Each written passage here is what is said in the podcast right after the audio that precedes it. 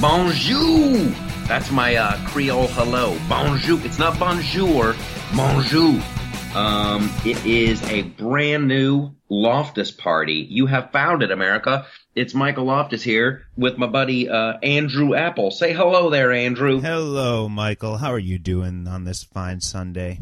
It's a frustrating Sunday. As we record this, uh, it's the whole Baton Rouge thing is going down, and you know me. I want answers. I want solutions. I don't like to wallow around in confusion. I don't want to. Uh, I don't want to point fingers. I don't want to reach decisions. I want to be. I want to be calm, cool, and level-headed about this whole thing. It just looks bad, Andrew. It looks really bad. Yes, it does and and and some people are dead. Some police officers are dead, and I'm I'm tired of that happening, and I'm tired of like thoughts and prayers uh, because it turns into a hollow gesture. I mean, truly, my thoughts and prayers, it's, it's horrible to say it, but like my thoughts and prayers are with them. I pray for the, the, the families of the victims and, and all of that. It just, it just feels so hollow. I'm an American. I like to do stuff. I want to say, here's the problem. Here's the solution. Let's go. And that's a great way to look at this and having to wait is just driving me bonkers. So, as hollow and horrible as it sounds, uh, my thoughts and prayers do go out to uh, the victims. Those I feel horrible for those cops. That is not an easy job. And here we go. My my knee jerk reaction. Let's go knee jerk reaction, and then we can look back at this, and it'll be a case study in what not to do. Uh, I think the cops should just like blue fluid, just totally blue fluid tomorrow. We're not going. We're not going. Enjoy life without us, America. Now you'll see how important we are. And let a couple of cities burn, and then everybody will go, Oh, we miss you, policeman. Please come back. You made our lives better. I am just, ah, it's just, it just makes me sick. And it's such a big week. There's so much going on this week. There's so much other stuff that I want to talk about. My goodness, uh, the, uh, the Nice attack, how horrible was that? That was pretty horrible and we don't quite know what's going on. There's not a lot of information coming out because first they said it was ISIS, now they're saying it's not ISIS, now they're saying, well, he was an ISIS sympathizer, but he wasn't directly associated with them, and France isn't giving us any information about it. I know they've made a couple more arrests, and I tell you, I don't think uh, ISIS has um, uh, membership cards you know, I don't think you have to. I don't think you sign up for ISIS and you get a, an official membership card, and you don't get your picture taken uh, next to uh, some hottie in a in a hijab or whatever. I think the dude was radicalized. I think that's safe to say. I think these kind of uh, attacks with vehicles have been going on in Israel for a long, long time. Yes, they have. This guy just did it on a much bigger scale. So yeah, uh, he might not be affiliated with ISIS. I think it's safe to say he wanted to be. I think it's safe to say he wanted to be. But here's the here, here's the little bit of optimism in this. They let his wife go. They arrested his uh, his ex-wife. They questioned her and they let her go. That dude tried to do some Sharia law bullshit on her. I guess he smacked her around and she said, "No, thank you. I'm leaving." So I celebrate that lady. She is awesome. But the Nice thing, here's what I'm. The other thing I'm sick of. This there's going to be a lot of complaining uh, on my end here today. The tragedy in France. The tragedy in France. Like I, I don't. It, it's it's murder. I know I said it last week, and I will keep saying it's just straight up murder. It, that tragedy is something else completely. And then I, I I don't like to be reactive to this. Some moron uh, on some news outlet, I, I, think it was MSNBC, was like they didn't have any barricades up. They didn't have any. Oh, really? We're gonna blame. We're gonna blame uh, security. We're gonna blame traffic cops in Nice. Like I, I hate it when they blame the victim. No, I agree with you wholeheartedly. Like when we are defending someone who did something that was the complete opposite of common decency, and our rationale is, oh, well, they should have known that someone was going to come in and do something inappropriate. Why aren't we switching the conversation to why is it okay that this person did something inappropriate, illegal, wrong, mean? Yeah. They should have had those traffic things up so a, a car couldn't get through. Oh my goodness. Okay, so th- those are my thoughts on Nice. uh, and they've arrested a couple. They're questioning uh, other people. France has a heck of a problem there. Holy smoke! My phone just crashed. I was looking up a Ruth Bader Ginsburg thing. Did you see that whole Ruth Bader Ginsburg deal? Yes, I did. What did she do this time? That crazy lady. Well, I mean, she was critical of Donald Trump. Do you think that's cool for a Supreme Court justice just to step in it like that? Just to start talking about a presidential election? Well, what I want to know your opinion on the subject. I mean, are you offended by what she said or that she said anything? Because I don't think she should have said anything, but I looked at what she said and nothing she said was wrong or untrue. It was just critical. Uh, I don't think she should have commented. I didn't think you're. Are you allowed to do that? Isn't there like a code of conduct with uh, Supreme Court justices or uh, or judges in general? I mean, there's no official rule, but yes, it is very rare. Uh, although it has precedent. I mean, Samuel Alito came under fire in 2010 when he openly disagreed with Obama during the State of the Union address. Is he the guy that right? You lie. No, Samuel Alito is one of our Supreme Court justices. The guy who yelled "You lie" has been forgotten by history, so we're not going to applaud him. No, there was a Supreme Court justice who's like, no, that's not true. He like mouthed the word and shook his head. Head no, wasn't that? Was that John Roberts? No, no, no. That was Samuel Alito. Yeah, he, during the State of the Union address, he was caught on camera shaking his head and saying "not true." Yeah, not true. Not true. Yeah, I think Ruth Bader Ginsburg uh, should have kept her uh, little mouth shut. Well, and here's the only thing that I would respond to that with. It's like the main thing that she said was that Trump flies off the cuff, that he says whatever he feels in the moment, which is something that he's been celebrated for on this very podcast. She said he was a faker. Come on, you knew what she said. Yeah, so what he says whatever comes into his head at the moment. She said, I can't imagine what this place would be. I can't imagine what the country would be with Donald Trump as our president. Well, I don't think anyone can necessarily imagine what he would be because we've never had a president like him. Sure, we have, Andrew. We've had a couple of them George Washington, Abraham Lincoln, Ronald Reagan. What was the reality TV show that Abraham Lincoln hosted? Which one was that? Uh, well, it was the Lincoln Douglas debates. I tell you what, if you want to go, if you want to go down to politics as entertainment, I think they sold a lot of tickets to those debates back way before TV. I think politics is entertainment. I think, uh, I think President Obama slow jamming the news. That's that was hysterical. When Obama is like, "This isn't an entertainment." He's done more late night TV shows. He like really. He's he's talking with the the the chick from uh, gets in a, a bathtub full of Jello on YouTube. He's having a real conversation with her, and he's telling that, and he's going to say that the, the the presidency isn't about an entertainment factor. That's rich. That is rich. Well, what do you say to those who respond to that by saying, well, he's trying to reach out to the American people in a place that they will find it? Because, I mean, let's be honest, we're not all going to whitehouse.gov and watching his videos there. Some of us are following him on Twitter, but if he's trying to get his message out to the American people, what do you say to those who say, well, that's just him reaching younger voters in the places where they get their media? I'm saying that if that's true for him, it's true for Donald Trump. Sorry I'm popular. Sorry I had a hit TV show. Sorry I have huge name recognition. Everybody knows who I am. So, how do you feel uh, going into the Republican National Convention? Is this going to be just a big reality TV show? I mean, what are your thoughts about what's going to happen? Well, here's here's what here's my big fear is about the Republican, and I'm not really not worried about violence uh, at at the RNC. Now mm-hmm. watch that. That'll come back to haunt me. Watch something horrible will happen tomorrow. Uh, I, I wish Donald Trump knew better, like talent bookers. Like I looked at some of the names. Oh my! I mean, Scott Baio. Okay, okay. And then uh, who else is going to be there, Andrew? Antonio Sabato Jr., soap opera star.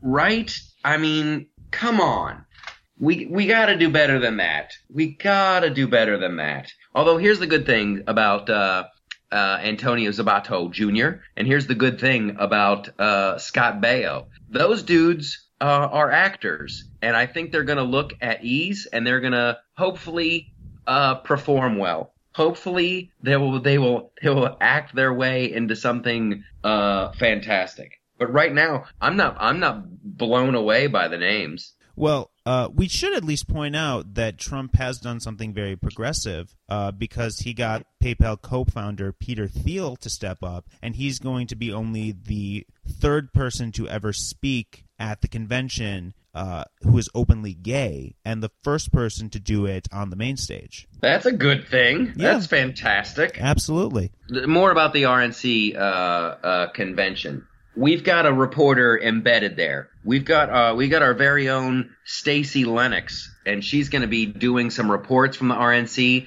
So go to uh, the Flipside Facebook page. She's going to be doing some live streaming. We're going to be uh, tweeting with her on Flipside Loftus. That's going to be a lot of fun. So when things do happen at the convention in Cleveland, we're going to have it first with Stacy Lennox. I'm looking forward to that. Stacy's a lot of fun.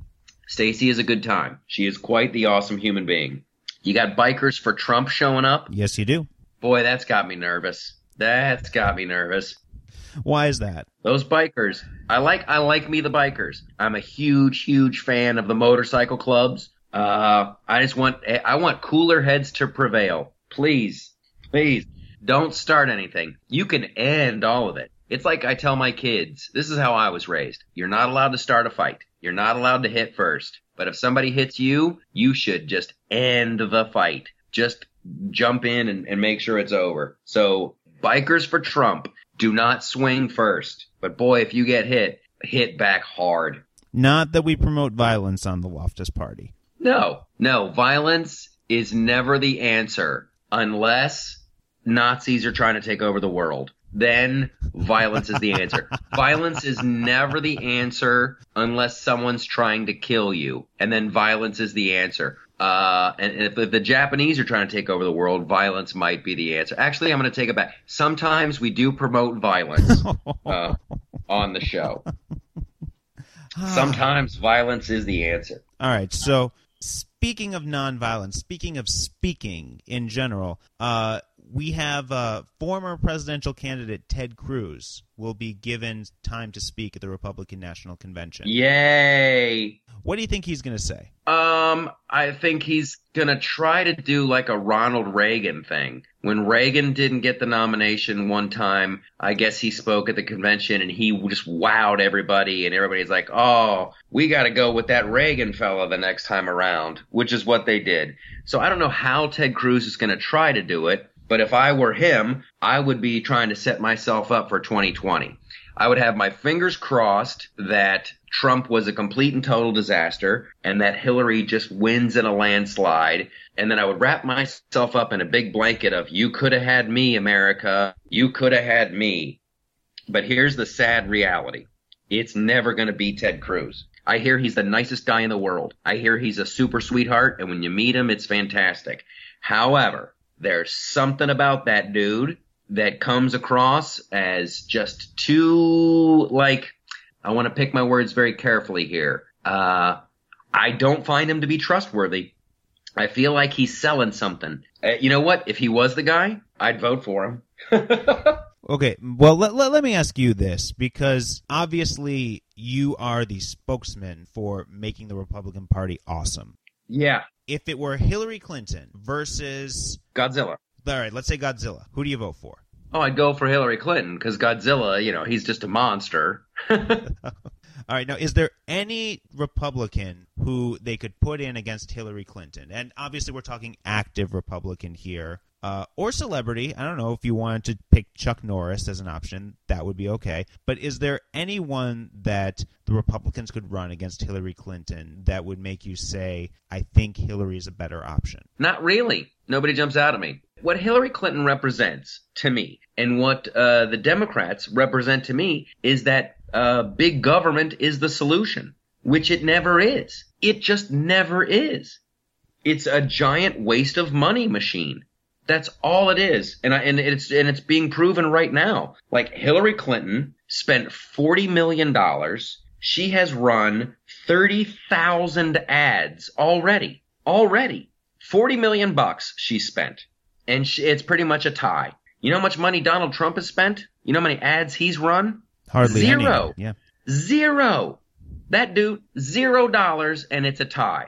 I like the I like those results. That seems like it's a better value for my dollar. like uh, big government is never this. I, I love I love it when they I love it when they talk about uh, government stepping in to help out neighborhoods. Government can't step in and help out neighborhoods. All government can do is ruin perfectly good neighborhoods. The way government here's how here's how the government can help. They can repave the roads. They can make sure that the sewers work. Uh, and then that's it. Beyond that, get out of the way. In my in my hometown of Columbus, Ohio, there was this lovely little area called the Short North, and there was cool clubs and and uh, there was a nightlife scene and there was art and there was theater. And then the city came in and said, "We're going to help them out. We're going to help them out." And they built some giant monstrosity. And you know what happened to the Short North? It moved. It moved away from the giant monstrosity. It's Like, stop trying to help government. You just make it uncool. Okay, so let's uh, let's talk uh, ways the government can help. Do you think that the government should be promoting small business loans? Yeah, they can help out small businesses. They can uh, they can do that uh, FDIC thing. They can uh, help out, but not too much, or else you'll get into the same problem you have right now with the college student loans. Big government is responsible for the the state of affairs with student loans. The reason colleges are going to hell in a handbasket right now is because the federal government said we're going to make college more affordable. We're going to guarantee these student loans. And if you were the head of the university, you're like, wow, this is fantastic. The government's going to back up these loans. So guess what? I'm going to loan you money. I'm going to loan you money. I'm going to loan you money. Oh, and the price of tuition, it just got super expensive. And I'm sorry that the class size is so huge and there's barely a handful of professors, but uh, that's the cost of doing business. So it's actually made the education worse for what you get for your money, and you owe a boatload of money because the, the federal government is backing up the loans. So then, do you support uh, allowing student loans to be absolved through bankruptcy? Let's do that. Let's let all the students, as of this moment, let's just try it.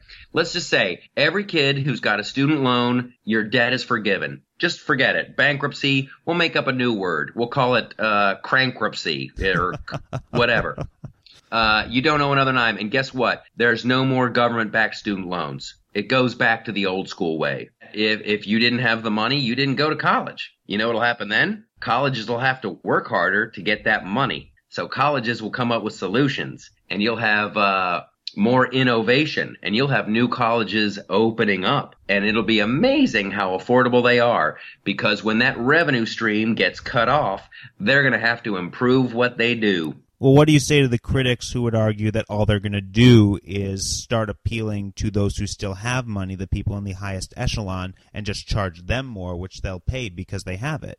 Right. That that yeah, you're you're always going to have your Harvards and your Yales and your whole Ivy Leagues. We're the expensive, therefore we're the best. However, other colleges are going to have to they're going to have to adapt if they want to have that huge revenue stream. Boom, bada boom, boom, boom. We solved that crisis. That's that's your housing crisis too, there, Andrew Apple. I tell you what, way way back in the day, uh, I, I think even before Ronald Reagan, uh, it might have been Jimmy Carter. It's like X X amount of home loans are going to be, you know, the federal government's going to back them up, and we're going to make these loans affordable. And then Reagan said, we're going to do that even more. We're going to make even more of these loans available. And Bill Clinton was like, we're going to make even more because it made him popular. It's like, look, we're giving we're giving money to poor people. Look at us, we're giving homes to poor people. And it reached a tipping point where all of the bankers knew they were being forced to loan money to people that were never going to be able to pay it back. There was no way, and they were going to lose their homes. And then you had Wall Street gambling on, well, when is this going to reach the tipping point? I think the, I think it's going to be now. I think it's not going to be. I think the government's going to have to do this. I think that's why nobody went to jail Nobody went to jail because that, that whole thing, when you start loaning money to people that you know for a fact they can't pay it back and they're going to lose their house, uh, that's just a recipe for disaster. And that was straight from the federal government. That was straight from, we're going to help out everybody. Whenever the, whenever the federal government says, I'm here to help, uh, run screaming. They are not set up to do it. That's what I, I'm. I'm sounding like a total tin tinfoil hat wearing conspiracy guy right now. No, you're doing all right, actually. I mean, you and I are in agreement with ninety percent of everything that you're saying. You know, it's like when people know that there's a safety net, they're going to take advantage of that safety net however they can do it, whether that be what caused the housing crisis or what caused the student loan crisis. The question that ultimately comes up is that, well, these are the situations that we're in. And do we want to start to get out of them and find solutions, or do we just want to keep the status quo? Well, here's the deal. you want to find solutions. However, it, it, appears to me that when when people on the left uh, talk about finding solutions, it's just solutions that they like. It's not real solutions. It's like with Brexit. You know, everybody voted in uh, in in Great Britain uh, to decide whether they wanted to stay in the EU or leave the EU. They left. They had they voted. The majority wins, and they're like, "We want to leave." And then immediately the uh, the people on the left in in in England are like, "We we're going to sign a petition to have a do over." Everybody loves everybody loves democracy when their side wins. It's like when Obama uh, he's like, hey, y'all, y'all need to start winning elections. If you guys win some elections, then we'll, then we'll do what you want. And then the Republicans won. We won the House and the Senate. And Obama's like, well, that doesn't really count because, uh, the majority of, uh, my people didn't vote. Like, hey, sorry, dude. You were just, you literally, you literally told Republicans to go out there and win elections. And then we did. And then you're like, well, that doesn't count. I'm going to fight you tooth and nail. Well, what what do you say to the critics of what you just said that Obama's trying to have a dialogue and bring the Republican ideas to the table, but the Republicans uh, are really just trying to be more obstructionist? That's one of the arguments that liberals are making. They always make that argument, but he never does. Obama hasn't brought Republicans in to, to work on anything. What has he brought him in on? Well, again, he wor- he's trying to work with Congress. He'd like to see an immigration bill. He'd like to uh, reform Social Security, but there hasn't been any conversation. The Republicans uh, are being accused of not bringing any ideas to the table. He didn't. A- he didn't ask for anybody's help in Obamacare. He's like, we got the votes. I don't need them. He didn't ask for any Republican help in that. And right now, I'm all for obstructionists. I'm all for like slow it down, slow it way down. People always do that. Like Congress isn't doing anything. Good, good. I hope they all just sit on their hands like like idiots. And we should comment that they are actually sitting on their hands right now because they're on vacation this month. So nothing bad is going to happen right now, uh, unless it happens at the Republican National Convention. Well, they had that moronic sit-in. Boy, every that's that's the thing to do. Like right at right after uh, Orlando, a bunch of Democrats had that giant sit-in. We're not going to leave till we pass legislation. Are you crazy? Are you crazy? Is that is that when you want to pass a law when you're that like hyped up with with emotions? That's like the that's like the villagers uh, in in in Frankenstein land going, the monster's loose. We got to pass. It's like go burn down the castle. How about you wait and how about you you find out Frankenstein's monster uh, is just misunderstood and Frankenstein's monster is actually a pretty nice guy. How about that? Well, can I actually pivot to someone who's already being attacked before we've had a chance to hear what he really has to say? Do it. Who's getting attacked? Mike Pence. Mike Pence. I, I tell you what, I, I saw the announcement the other day on the news Donald Trump comes out there and he's in classic classic uh, Trump form and he's riffing and he's lying crooked Hillary and he's like we're gonna make America great again and he's just like talking to the crowd and then he introduces Mike Pence and then Mike Pence comes out and is just such a boring by the book politician. He's got the cadence, he's got the little catchphrase. You can see like he's got a line that he thinks is gonna be popular and so he waits for the applause, but the applause don't come, and then it's kind of awkward. And everybody's like, "Oh, Mike Pence, he's such a great pick," and he probably is. You know, if it if it calms down a bunch of the never Trump people, if it calms down the rest of the party, uh, then I guess he's a good pick. But I tell you what, that guy is a snooze fest compared to Donald Trump. He's got this one line. He says, uh, "I'm a Christian, I'm a conservative, and I'm a Republican in that order." and he said it before and usually it gets a big applause line. It gets like a, a, an applause break, right? In comedy, you say it's an applause break. Mhm. Uh, he tried it. He tried that thing out after Trump. I'm a Christian. I'm a conservative and I'm a Republican in that order. And then he waited and nothing happened. and then he just had to keep going. Oh boy. He's got a lot to learn. Mike Pence needs to go to uh, regular guy school. That's what I should do. I should open up the Loftus Party regular guy school for politicians. Like here's how to here's how to behave as if you were just a citizen of this country and that you actually like watch TV and you went to the grocery store and you did thing that norm, normal people do. That's actually a great idea. I will take politicians and teach them how to be regular people. It'll be like Hogwarts. It'll be like Hogwarts. Like you walk up and I have to put you, have to put you in one of four different classes. And what would those classes be, Michael? Um, off the top of my head, uh, stop the way you're talking. Like I hate this way. Politicians do this thing. It's like swing set talking. There's a little cadence. There's a little cadence. And there's a thing at the end. I can't stand it. The problems with these Democrats, the problem with Hillary Clinton, the thing with Barack Obama,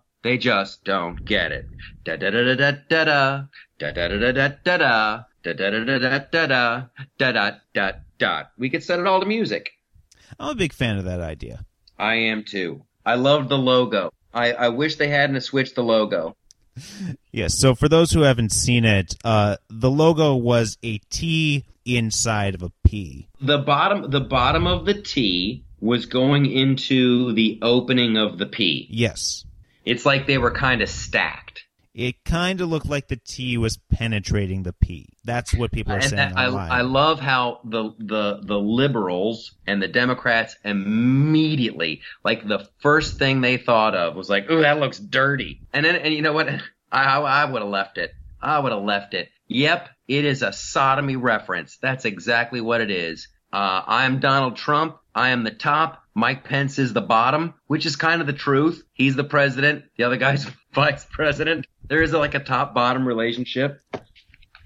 It is wonderful. I've seen some Hillary stuff. Some people with her thing where like you've got the you got the H and then there's the uh, the red thing going through the middle. yep. Somebody said that that reminded them of a of a plane flying through the World Trade Center. Ooh, ooh, that that's And still too you- soon. And I tell you what, once I, I read that tweet uh, and I looked at it that way, that's the only way you can see it ever. It's like it's like wow, wow. That's the only way you can see it after that. You're welcome, Andrew. Now it's the only way you can see it. Yeah. Here's a fun here's a fun little story. I did an interview with uh with a reporter from the AP. It'll come out tomorrow. Tomorrow being Monday. Uh, and you know what he tells me? What's that? He says uh, the reason he's doing the article, the reason he wants to talk about to me uh, was because you know I'm a, I'm a Republican, I'm a conservative, and I'm and I do jokes and I have a comedy show and blah blah blah. So he's done some research. He's talked to some uh, smart people at universities and colleges, and usually uh, in a in a presidential election, the jokes are six to one, meaning for every one joke uh, a comedian on television makes about the liberal, they make six six jokes about the conservative. Those are the normal numbers. Now the numbers are still coming in over Donald Trump, but he knows that it's going to be way, way, way bigger than that. It's going to be right now. It's closer to like twelve to one. He wanted to know my thoughts on that, and here are my thoughts. Uh, it's tough to make fun of Hillary Clinton because there's no one home. That she is just a political machine. She has no soul. Like you can make fun of Donald Trump because yeah, you've got the you got the spray tan jokes and you got the oh look at his hair, goo goo. That took a long time. Uh, but he's more of a character. He's got the New York thing. He's got catchphrases. He's just a bigger person than she is. I wish there was more to make fun of with Hillary, but she's just a, a political machine. She's been in office. She's held some kind of public office for like what, the last 33 years? Yeah, the one exception is for about the past uh, roughly four years or so, she's been a private citizen, which is when the whole Goldman Sachs controversy came out. That's when she wrote her most recent book. But yes, other than the past four years, she has been in public life. Uh, one before Secretary of State. But right before Secretary of State, she had been the senator from New York. Right. And right before that, she had been the first lady of the country. Yeah. And then right before that, she had been the first lady of Arkansas. Boy, she did well though. She did well for herself. She made some money when she was Secretary of State. She did pretty well. The Clinton Foundation, that's pretty awesome, right? And that's going to be part of the conversation. That's what I'm really looking forward to in the debates and hearing her talk about that. Now, Yeah. And I tell you what, it's like for everything that she can criticize Trump for, he's got like a checkmate. She's going to go Trump University, and then he's going to go Laureate University, which is on a much bigger scale. Like Donald Trump, a couple million bucks. With her, it's hundreds of millions of dollars.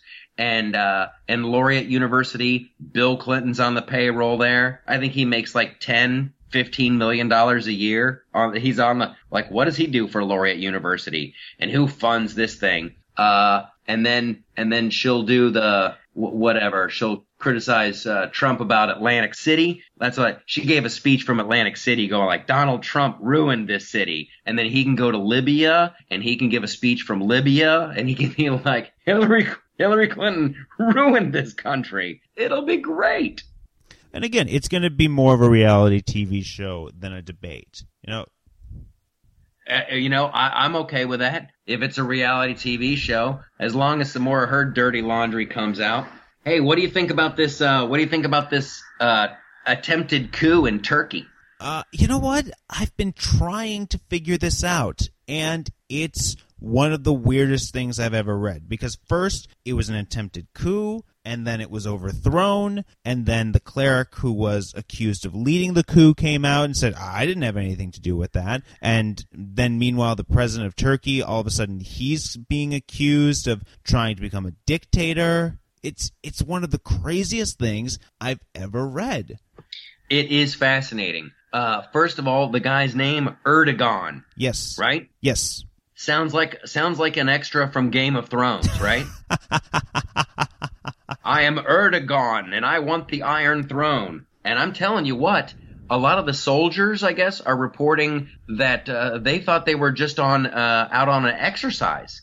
And that's what makes this so weird. Like, did the president of Turkey actually come up with some sort of political stunt to give himself a boost in the polls or in the international press? Well, I don't think it's I don't think it's for a boost in the polls or international press. I think it's so he can seize power.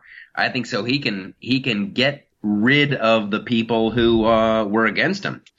I'm I, I'm not my, I guess maybe I am more of a conspiracy person than I thought, but I want to keep my eyes on this story because it's starting to smell like fake coup. Well, from a purely cynical standpoint, if that is the case, which we're not saying it is, but if it is, that is a brilliant political move.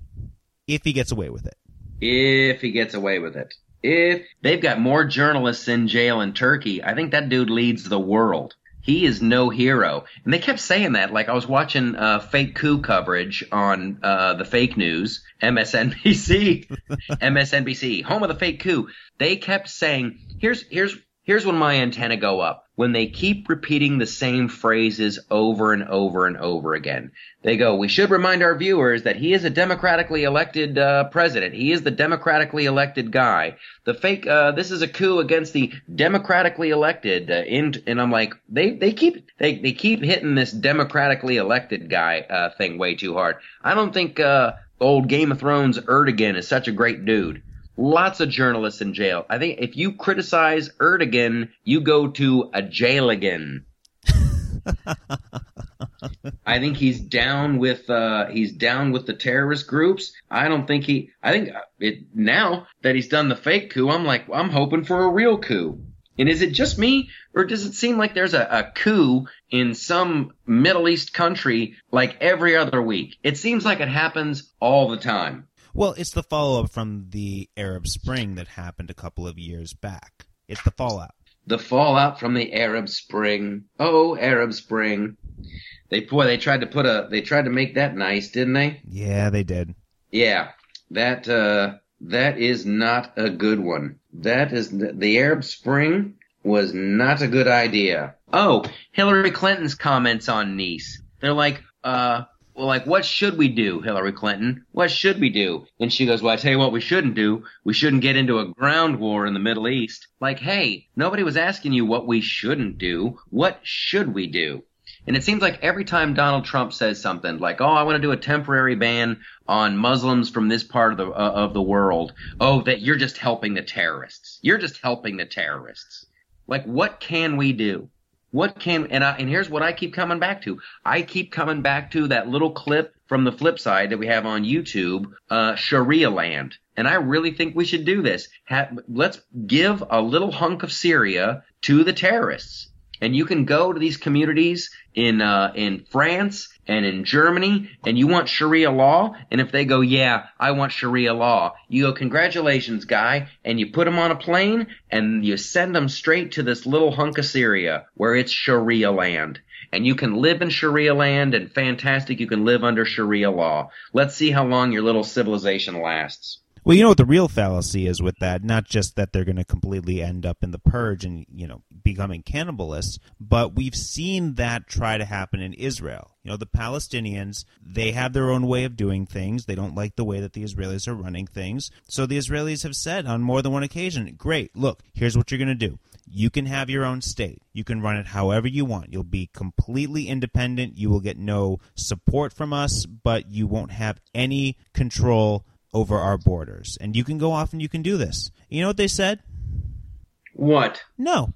Exactly. Exactly. That's why you have to force it on them. That's why you just have to tell them, no, friend, this is where you live. And you know what you do? You build a wall. You call, you call up Donald Trump and you go, hey, that, that wall that you built, uh, if, if, by Mexico. Could we get the the plans for that? Because we need to keep these people out and on there. Good fences make good neighbors, Andrew Apple. and good actually, fences make new good neighbors. And I'm so glad you brought up Israel in this whole thing because it just came out in the news that the Obama administration was using our tax dollars to support the guy who was running against Bibi Netanyahu. And this surprises you? It I find it shocking. Well, no, I mean, because what the story is, is they were funneling U.S. tax dollars into Israeli support, which we give anyways, and that money did end up being used to help out Benjamin Netanyahu's opponent. And Obama and Netanyahu have a very, very contentious relationship. And the reason that they have a contentious relationship is because the Democrats have traditionally been much more unfriendly to Israel than Republicans have uh, they want the two state solution, whereas anyone who has spent more than five minutes in Israel will tell you the two state solution does not work. It would only work if the Palestinians actually wanted peace. They don't. They want the death of Israel. And I shouldn't say the Palestinians. I have met many Palestinians. They are wonderful people. It is not the Palestinians who are the problem. It is the terrorists who are the problem, who do things in the name of free Palestine. And that's a real shame. Yeah, a shame to say the very least. Do you remember when Obama? I thought this. You just reminded me of this. Like when he was first elected, and he was like, you know what? We should roll the borders back to like the 1967 borders in Israel. and you know what? They tried that back in the early 2000s when Ehud Barak was running Israel, when he was the prime minister, he went to Palestine and gave them a deal. They would have gotten back 97% of everything they lost in the Yom Kippur War in 1967. And they turned him down. It's amazing. And I would have been so offended by the very suggestion. I'm like, no, you are not allowed to wipe, you're not allowed to try to wipe me off the face of the planet. You, you, and, and, and when I win, you go, I want a do-over. I, I, it just, it drives me crazy. I mean, that's it the drives ultimate me crazy. Michaeltopia right there. That is a Michaeltopia. Now watch, something bad will happen in politics and I'll want a do-over and I'll be the victim of my own hoisted on my own petard. it's okay. We don't crucify people in Michaeltopia. No, we don't. No, we don't. Crucifixion, that that that was not a good way to go. No, really wasn't. It really wasn't. That's a horrible way to kill people. And you know they're still doing that over there. Which is horrendous. That's It is horrendous. I mean, and and and here's a, here's another Michaeltopia. Like when we say never again, when people talk about the Holocaust and they're like never again, and then you know for a fact that ethnic cleansing is still going on, and I'm sorry that it's in like Rwanda and it's not the hot, you know, it's not the epicenter of the universe. Aren't we morally obligated to do something about it? absolutely that that was the whole reason that we went into Iraq and Afghanistan in the first place. It drives me crazy. God bless the Kurds. Those Kurds, there are there's some tough fighters over there. Okay, do you have do you have some? I, I'm I'm just going through. Uh, oh, okay. I got some good Michaeltopias. but oh, before we get into Michaeltopia, I'm sure there's going to be some of this uh, that we'll edit out. But the the some stuff that I want to make sure that gets in right Mm-hmm. is this uh, Star Wars celebration is going on right now. It uh, man, sometimes movies just look great. Uh, the Suicide Squad, Oh, that's gonna be fun. and I tell you, whoever that girl is who plays uh, Harley Quinn, Margot Robbie. holy moly! I've seen some clips where it looks fantastic, some clips where it's like meh, but for the most part, I think that's. Sh- She's the luckiest actress in the world. I'm sure she works very hard and she's very, obviously she's very talented. When I say she's lucky, is like, cause she's the one that got the part. I think that there, this could be a giant shift in female leads. Like, I think that character is going to be so much fun. I, I just want to see her. I just, I want to see the, I want to see the Harley Quinn Joker movie. Oh, that's already in the works. They're definitely going to make that happen. They've got Jared Leto and Har- and Margot Robbie locked up for a little bit, so that they can make a couple of really good movies with them. I hope so. And boy, that Jared Leto, he looks like he's going to be a great Joker. I'm so stoked for Suicide Squad. And then last but not least, I'm out here in Long Island. I'm working on this Kevin James sitcom. It's coming along well, by the way. It's coming along, yeah. It's going to be a funny show. We're doing some funny stuff. So I'm holed up last night. Uh, I was gonna watch that movie 13 Hours, but it was getting so late. I'm like, I don't want to go to bed angry, and I think the 13 Hours movie is gonna make it's gonna make me angry. So I I jumped back into Daredevil on Netflix. Oh, Have you seen call. it? Have you seen that, I've watched both seasons.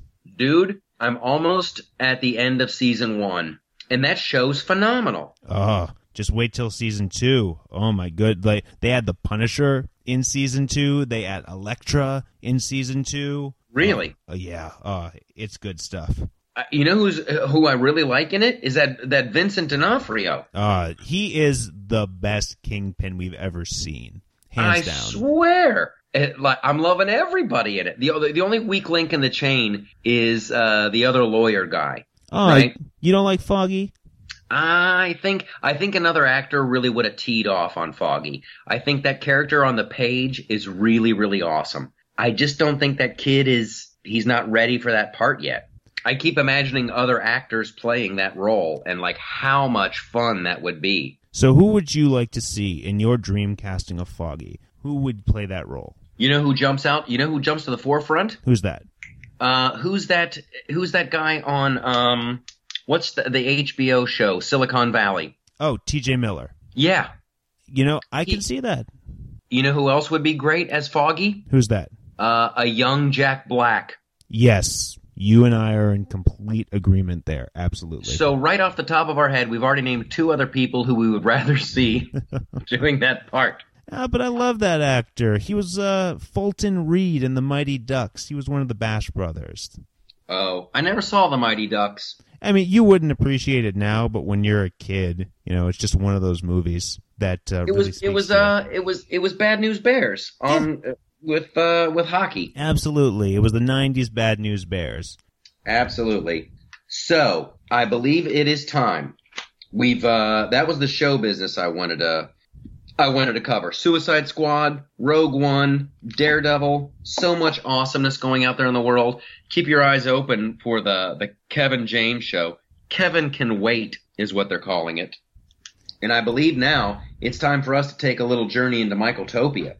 I'm looking forward to it. Let's go. Here, here's how Michaeltopia works. The regular world doesn't make a lot of sense. Uh, there's a lot of craziness in the regular world, but if you go to Michaeltopia, there's a different set of rules, there's a different set of laws, and everything makes sense in Michaeltopia. and everything is wonderful. So Andrew Apple, what's what are, what's some of the the new laws that you have for Michaeltopia? All right, this is a two-parter. All right. Okay. In Michaeltopia, if someone has to tell you that it's not okay to play Pokemon Go while you're driving, you're not allowed to play Pokemon Go. Also, if someone has to tell you that it's not cool to set off a Pokemon Go lure and then use that to try to get people to stump for Hillary Clinton and sign up to vote, you're not allowed to use Pokemon Go. Is that what they're doing? Yeah, Hillary Clinton and her campaign, they got supporters to set off Pokemon lures, and then when they got there, they were trying to get people to sign petitions and stump for Hillary and sign up to vote. So the the pro Hillary people, they're sitting there with their little Pokemon lures. They got a bunch of Pokeballs, and they're trying to capture young voters. yes, they are. I got a level. I got a level two Latino. Oh, I got a level four independent. I got a level 12 Bernie supporter. All right. In Michaeltopia, we do not celebrate the wussy dad. I have had it with these Volvo commercials where there's like the aging hipster dad who's talking about how sad it is that his daughter's getting married. Have you seen this commercial? this one I have not seen. No. It's this hipster skinny dad. He's sitting in his Volvo and he's parked by the, the lighthouse and he's like, there's times in your life that you're gonna be sad. And this is one of those times when you're not ready to let go of your daughter. Moo! And then he stares off into the distance. I wanna punch this guy right in the face. Then I wanna punch the director and then I wanna bitch slap whoever came up with the idea of the sad dad. Then there's a, a sequel to the commercial where this wussy dad is in the back seat and he's like in the back seat with like the kid who's marrying his daughter and in the front seat is his wife and she's driving the car she's driving. She looks in the rearview mirror at like sad dad looking out the window. And she gets like this knowing grin on her face. And then she presses play. And it's some pseudo hipster doofus alt rock song. And hipster dad looks at her in the rearview mirror like good tune. Like that's gonna want me to buy a volvo? Are you out of your gourd? Like I, I've never seen talk about the wussification of an entire gender. What is wrong? When are dudes gonna stand up and be dudes again? Look that up. Okay. Yeah. Do you have another Michaeltopia? I have another Michaeltopia. Go for it. In Michaeltopia, you're not allowed to use social media when you don't understand social media. And then you're not allowed to use the excuse, I didn't understand social media when I posted this. So, Dani Mathers, Playboy model, is, you know, doing what Playboy models do, what we should all do. She's at the gym and she's using a snap story. Michael, do you know what a snap story is? No, I do not. All right, so if you're using Snapchat, you can send pictures and videos to your friends that last up to 10 seconds and then they disappear forever. Or you can do a Snap story where any of your friends or anyone in the public can see your videos for 24 hours and then they disappear forever. I So- love it. So a lot of Playboy models, a lot of porn stars, a lot of, you know, people, they like to use this to sort of share their lives in a more immediate way than you can do on YouTube. So Dani Mathers, she's at LA Fitness working out, and she sends out a snap story of a 70-year-old naked woman in the shower with the caption, "If I can't unsee this, neither can you." And then she apologizes by saying, Oh, you know what? I'm sorry. That was supposed to be a private message, as if that makes it okay. I'm a horrible person, but I didn't want to tell you that I'm a horrible person. And you know what her payment is, Michael? What is her payment? She's been fired by Playboy. She has been banned from LA Fitness. And the LAPD is investigating her right now for using her phone in a locker room, which is illegal. Yeah, you're not allowed to take naked pictures of people who don't know they're being photographed and then post them. Not at all. And what's her excuse, Andrew Apple, Well- that she didn't know? Yeah, she her excuse was I'm new to Snapchat and I thought I was sending that to a friend privately. So, in your Michaeltopia, ignorance is no excuse. Exactly. All right. So, when Hillary Clinton says that she just acted carelessly and she didn't know, you want her to go to jail, right? Michael, we've been over this. No one says what Hillary did was right. And James, Ah, she was ignorant, and ignorance is no excuse. no, it's it's absolutely not. But you know what? I hate to break it to you, Michael, and this is going to be a tough pill to swallow. Even with what the polls are right now, there's a good chance she's going to be our next president. So you're saying the ends justify the means? No. You're saying it doesn't matter? You No. don't care? No. you don't care. I didn't she say broke I- the she broke the law and you don't care. I didn't say I don't care. I'm just looking at what the reality is. so you don't care. Michael, I do care. I'm also recognizing that this is the situation that we're in. You know, and we've said this right off the bat from the beginning. I think I've said this on the podcast before, and if I haven't, I'm saying it for the first time now, then so be it. In any election year, 40% of the entire country is going to vote for the Democrats. 40% is going to vote for the Republicans. The candidates are fighting over that 10 to 20%, and that's what they need to win in any given moment. And we can talk about Hillary's emails. We can talk about Donald Trump's tax returns. We can talk about the Clinton Foundation. We can talk about Trump University. We can talk about all of it, and nothing is going to change the mind of 80% of this country. And that, my friend, is why we continue on. Because it is it I find it very disturbing when people can just go, Yep, this woman not only did she break the law, not only did she lie about it, she actively lied about it and she knew she was lying. She lied to Congress. She knew what she was doing. She didn't she wasn't forthcoming. She didn't hand over all the evidence. She lied, she lied, she lied. And everybody is like, that's okay. I, I do take a little bit of issue with that. I don't think anyone thinks it's okay. I don't think Democrats think it's okay. I don't think that Republicans think it's okay. I think what's happening this year is if you are a Republican, you just feel that Hillary Clinton is not right for this country and you think Donald Trump would be better. And if you're a Yeah. Democrat, you feel the same way about Hillary. You may not love her, but you feel that she's going to do a better job than Donald Trump. So what both So here's candidates so here's what I want to know. Here's what I know, and, and this is why I'm asking you. I was just looking at pictures of Dani Mathers, by the way. Good job. She's a cute girl. yes, she is. Um, how is Hillary Clinton going to make things better? Are, are we talking? Like, how is how is she going to help the country? Um, I think. Well, the first thing she's going to do, which she just announced, which I actually really appreciated, she's going to make sure that Citizens United gets overturned. I think that that's been a huge problem in this country, and she's going to make it so that that's not going to be a problem anymore. Uh, I, you know, you and I disagree on this, but I think we need to have a real conversation about the minimum wage, and I think that that conversation is actually going to be had when Hillary Clinton is if it, I should say if she gets into office. And her platform, which you should appreciate, has a factor to actually create small business loans from the government. And they're not going to have any they say they're not going to have any regulation about it, whether or not that ends up being true. But I think that if the government can get out of the way, let small businesses have access to capital, I think that's going to be the best thing she could ever do for this country. So she's actively going to get the federal government out of the way. Well, and again, we've talked about this. I don't believe anything she's saying in in in, in I don't. I don't believe anything she's saying. I think that she's appealing to liberals. I think she's pandering. And when she actually becomes the president, she's going to be very, very moderate in her views. And she's not going to be the crazy liberal that Bernie supporters want her to be. And she's going to allow the government to get a little bit smaller. And the one exception is going to be Obamacare, which uh, she's going to spend a lot of time trying to fix, which I think is what everyone wants. Everyone wants to fix Obamacare. That's wonderful. But here's this is a this is a perfect this is a perfect uh, Michael Topia to go with. The the idea of a Hillary presidency terrifies me. Terrifies might be a strong word. Deeply concerns me.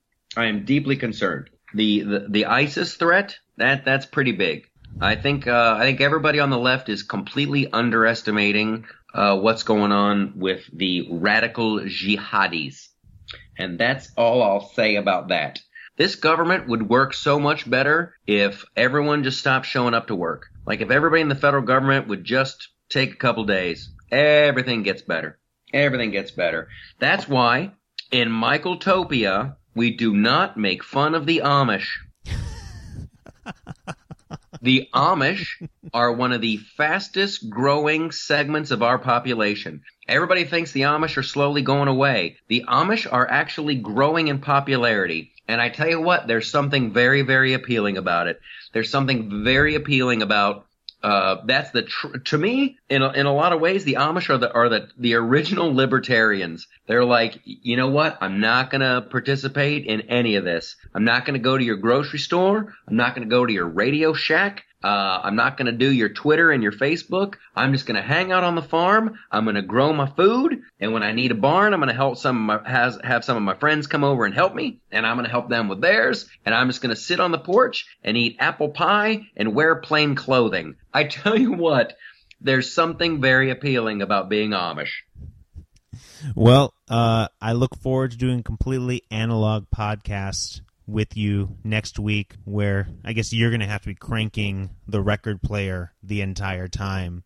I'm going to have to start leaving right now on my horse and buggy to get out to New York so that we can record this in the same room. There you go. You know what an Amish podcast is? A good conversation. Ah, I love that. And so next week, join us on the Loftus Party for another Amish podcast. it's just going to be good conversation thank you so much. Um, I I tell you what, I appreciate you guys going to uh, to to iTunes and leaving the comments and checking us out on SoundCloud and all that good stuff. It's a wonderful thing. Powerful forces are at work. You may not know it. Powerful forces are at work. Thank you so much. Please check out theloftusparty.com and stay tuned. We got season three starting in, in just a matter of weeks. It's countdown to season three of the Flipside show. Can you believe that? I cannot believe that. I feel like I we just finished season two. I'm astounded. I'm astounded. So we'll have more news for you, more showbiz, more of everything next week on the Loftus Party. Have a good time, everybody. I love you.